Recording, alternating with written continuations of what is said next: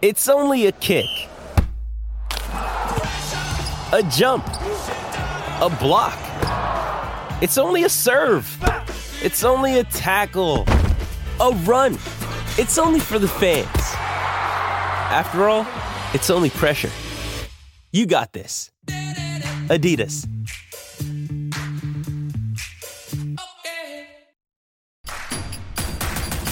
Introducing Royal Caribbean's newest ship, Icon of the Seas, the ultimate family vacation.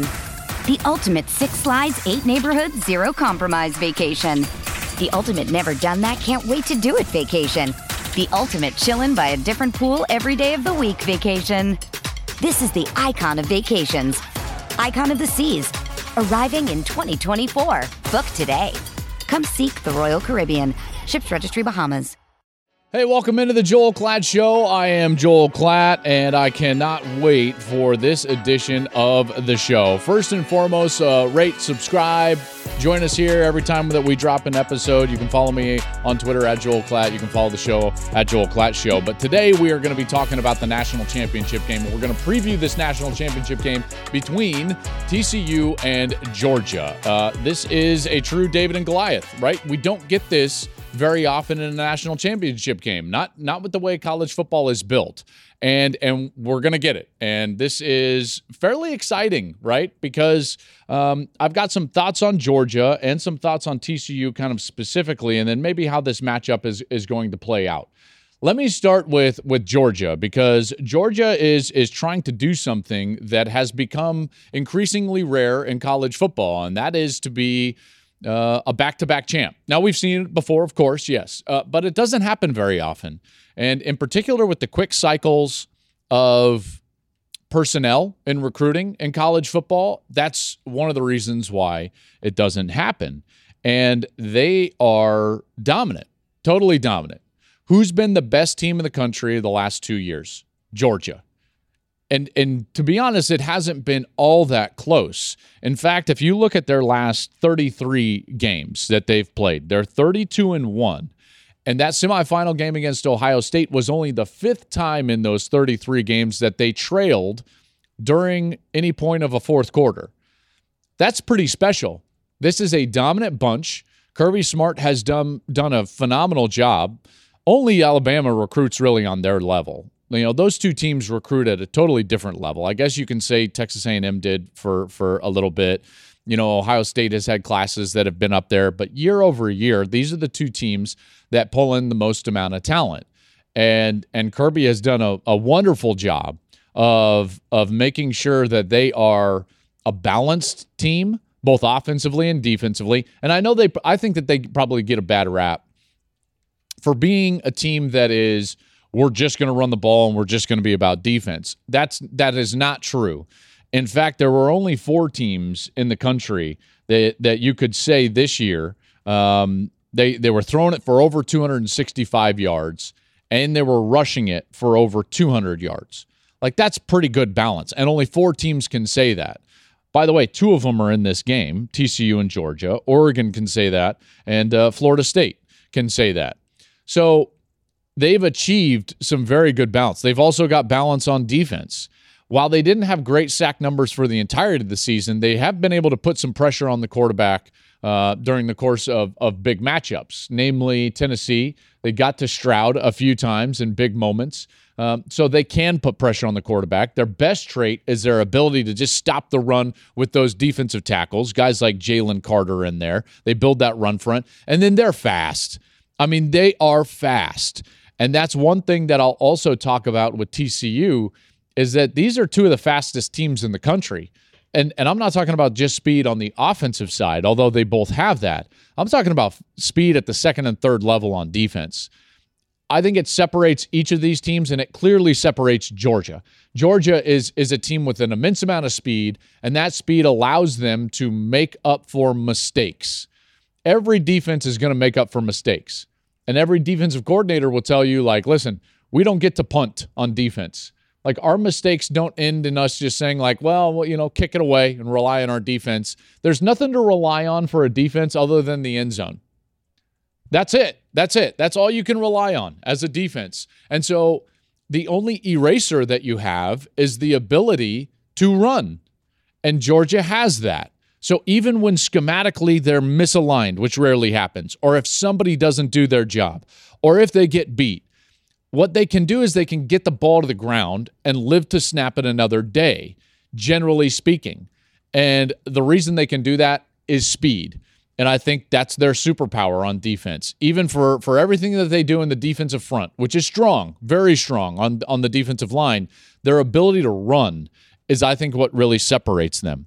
Then on offense, what they are is balanced. I just talked to you about that balance, their ability to throw it and run it. I think the guy, obviously Stetson Bennett plays well in big moments. Okay, so so if we just say to ourselves, do we think Stetson Bennett's going to play well? I do. I absolutely do. He generally does in big moments. You look at the last six games against top 15 teams, this guy's been outstanding. Over 70%, over 280 yards, I think 16 touchdowns. Um, oh, I think only one interception during that time frame. Like he's been outstanding in, in big moments, and this is a big moment.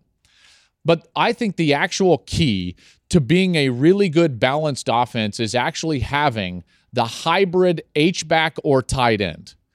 When you look at really good teams as far as their ability to run it and throw it, they generally speaking have a good hybrid style tight end. And that's exactly what Georgia has, and really a great room of tight ends. But Brock Bowers allows them to do things both in the run game and in the pass game that make them dominant. Um, there's clips from the SEC championship game of, of him just owning in run blocking, just owning the edge defender. The edge defender who's responsible for outside contain has to keep his outside arm free. Brock Bowers owns his outside arm, mashes him down, and the ball jumps outside for an explosive run. Right? Like that's that's really good. Now, generally speaking, tight ends that are able to do that and are great blockers are not dynamic in the passing game. It's so rare to find a guy that can do what he does in the run game and come out and be a total matchup nightmare in the passing game. And he's able to do that. He can split out as a wide receiver. He can beat you. He understands nuance. He understands timing and spacing against zone. And then you can put him in line as a traditional tight end. And then he becomes a real matchup nightmare because it's like, well, who do you put on him? Okay, fine. Put a linebacker on him. He's just going to run right by that linebacker right down the seam of the defense.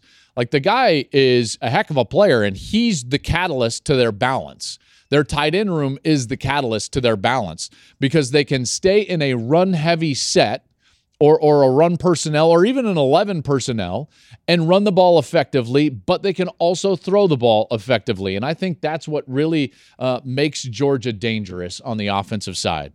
So that's them on offense and defense. I talked about their speed and obviously the way that they've been so good in their last 33. So let's talk about TCU for a moment. TCU shouldn't be here. And and that's not a knock. I'm just saying like college football is not built for Cinderella runs. Um, the more often you play in this sport, the longer that you play, the cream really should rise to the top. Now, having said that, I think we severely underestimate what TCU is from a cumulative talent perspective.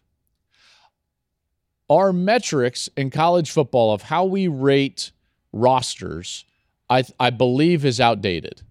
And we, we need to start to view rosters and evaluate, I think is, is the better term, evaluate rosters better on a year in and year out basis.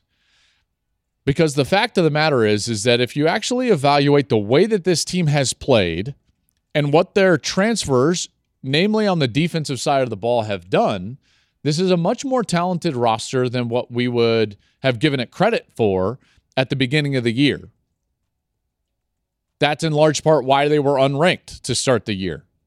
By the way, they're trying to be the first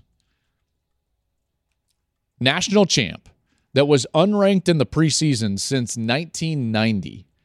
That was a split title, by the way, between the University of Colorado and Georgia Tech. Georgia Tech started that year unranked in the preseason. And the only reason, by the way, they can call themselves national title is that there was a certain coach from Colorado's rival, Tom Osborne, that switched his coaches poll vote after the bowl game which gave Georgia Tech the nod in the coaches' poll only, and why Colorado was not the unanimous national champion in 1990. So you got a, a, a one poll split champ in Georgia Tech is the last time that an unranked team has actually won the national championship. Now, it happened a couple of other times in, in the 80s. I believe Clemson in 81. I want to say the BYU team in, in uh, their title. Um, they, they were unranked to start the regular season. But again, this is a totally different era of college football. We live and breathe it a, a lot more from a 365 nature now than we used to back in the 80s or even in 1990. So this is an anomaly. And, and I believe that we're heading into an era in which it's incumbent upon all of us, me, me in particular, but all of us as college football fans, to try to evaluate rosters more accurately for what they are currently and not what they were just when these kids were coming out of high school. And I think that we're going to get towards uh, doing that here in, in the coming years. This team was five and seven a year ago. Last team to play for a national championship with a, a, a, record that was that poor was that Auburn team, who I believe won three games before making that wild run uh, under Gus Malzahn to face Florida State in the BCS national championship game. Uh, that national championship game was won, of course, by Florida State. Hey, it's Kaley Cuoco for Priceline. Ready to go to your happy place for a happy price? Well, why didn't you say so? Just download the Priceline app right now and save up to 60% on hotels. So, whether it's Cousin Kevin's Kazoo concert in Kansas City, go Kevin, or Becky's Bachelorette Bash in Bermuda, you never have to miss a trip ever again. So, download the Priceline app today. Your savings are waiting. Go to your happy place for a happy price. Go to your happy price, Priceline. Now, what is TCU? Well, TCU is very explosive on the offensive side. They're balanced, like I talked about earlier when I was talking about Georgia. They can run it, they can throw it. Um, and then on defense, here's what they are they're opportunistic, but they are tough as nails. They're tough. And guess what they can do? Run. So they make up for some of their mistakes. They make up for the fact that they might not be the most dominant defensive front by running. Their linebackers, fast. Safeties, fast. They can run. They've got a really good cover corner in Tomlin, uh, uh, Tomlinson, Hodges, Hodges Tomlinson. Sorry, I, I butchered the, the, order of his name there. So that in, in a lot of ways, these two teams can, in, in some ways, mirror each other because they are fast on defense and they can be balanced on offense. I think that the difference is, is that TCU can be wildly explosive on the offensive side. In fact, when you look at, at their ability to create not just explosive plays of 20 or more yards, but like I'm talking about home runs, 50 yards or more. They've got 21 plays this year of 50 yards or more. That's a lot. That's a lot. Speaks to the speed that they have on that side of the ball, the aggressiveness of their play caller, Garrett Riley, um, their ability of their quarterback, Max Duggan, to throw the ball with efficiency down the field. He's one of the best in the country at throwing the ball down the field 20 yards or more in the air and, and has a high completion percentage. I believe it's still over 50%. So th- this is a guy that knows how to do it. He's a Heisman finalist for a reason, and they've got a really good wide receiver in Quentin Johnston on the outside some believe, and I'm starting to fall into this category, that Quentin Johnston might be the first wide receiver taken in the NFL draft. And and so let's let's lead into now all of those things are true about each of these teams. I think it might be a closer game than we anticipate. I I get it why Vegas has the line where they're at. I get it. And and by the way, if Michigan and TCU play 10 times, Michigan probably wins 7 of those. Okay, that's but that's fine, but they didn't last week. Why? Cuz TCU made the plays. They stopped them on fourth down. They got the fumble inside the 5. Uh, they were able to make those big plays. When when Michigan was having to sell out in the third quarter in particular on defense, TCU took advantage because they have the speed to take advantage. And they've got a quarterback that didn't pa- panic in the face of pressure, was able to retreat and dump the ball off. And then a guy like Johnston takes it the distance. So, why do I think this game could be closer than, than we all anticipate? Well, TCU has kind of exactly what you need to threaten Georgia. I talked about this at length before the semifinal between Ohio State and Georgia. To beat Georgia, you have to, have to have the ability to run the ball at least somewhat effectively. You don't have to dominate clearly on the ground, but you've got to at least keep them honest with your run game. And then you've got to have players on the outside that can win one on one matchups. Really, one. You got to have one that can go win one on one matchups. If you have that, here's what happens. One, you can create big plays. We saw that with Jameson Williams last year for Alabama. We saw that with Marvin Harrison Jr., by the way, in that semifinal. But also, that player changes how Kirby Smart has to defend. And so they have to start borrowing from areas of their defense, and it opens up other areas. This is why Xavier Johnson was having a big day for Ohio State when Marvin Harrison Jr. Uh, was still on the field that this is why they were able to move the ball and have some effective run game is because what Kirby Smart will have to do is borrow, keep a safety over the top of Quentin Johnston, possibly, or like he did against Marvin Harrison, and it opens up other areas of the field. So that player is vital to manipulating Georgia's structure in order to have success on the offensive side. And then you've got to be able to do that. How do you do that? Well, you've got to have a quarterback that can throw it and run it. And that's exactly what Duggan is. I was worried for Ohio State that Stroud wasn't going to have the ability to threaten Georgia with his feet. And I was dead wrong. He did, to the point where he put them in position to potentially win that game, albeit a long field goal. Duggan's a much better runner. I think we would all agree with that than Stroud. Now, is he quite as efficient and as good of a passer? I'm not sure. I will. I, I know one thing though. He's not going to back down. He's not going to back down if if if you were asking me like what quarterback would you put out there against Georgia in the current state of college football this year, knowing what you know, I would say like well Caleb Williams obviously. I love I love Drake Maye. I, I think he would have maybe some success against Georgia if you gave him a number one wide receiver. Um, you know, it's Stroud if he could run, which he did, and then Max Duggan, Max Duggan. And so here here's the here's the blueprint for TCU this is a team that has to create big plays, win one on one matchups. They've got potentially the number one wide receiver in the NFL draft on the outside in Quentin Johnston. And you have to have a quarterback that is unfazed, one, two, can force the ball down the field efficiently, and three, can beat you with his feet. Duggan does all three of those things. So listen, I don't know if TCU is going to win, but I am talking myself into this game being closer than maybe what we all are thinking, or maybe closer than what Vegas is thinking because of those elements of that team. Now, it would help if Kendre Miller is, is healthy and ready to go. So we'll see if that happens. And if not, then Demercado is going to have to go out there and, and be effective, which he has at times, which he has at times.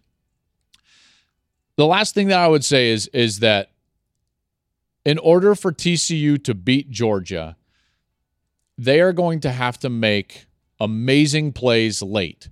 Because here's what I know about Georgia they ain't going anywhere. This team has championship mettle. Their backs were up against it against arguably the other most talented team in the country. They had an 11 point deficit with eight minutes and change left to go in the national semifinal and won the game. They're not going anywhere. They got an 87 year old quarterback. They just won a national championship. Their standard is so high. They beat Ohio State, won a playoff game. Stetson Bennett played unbelievable in the fourth quarter. And when asked about his quarterback play directly after the game, all Kirby Smart could say is, guys got to play better. I mean, the standard is ridiculously high.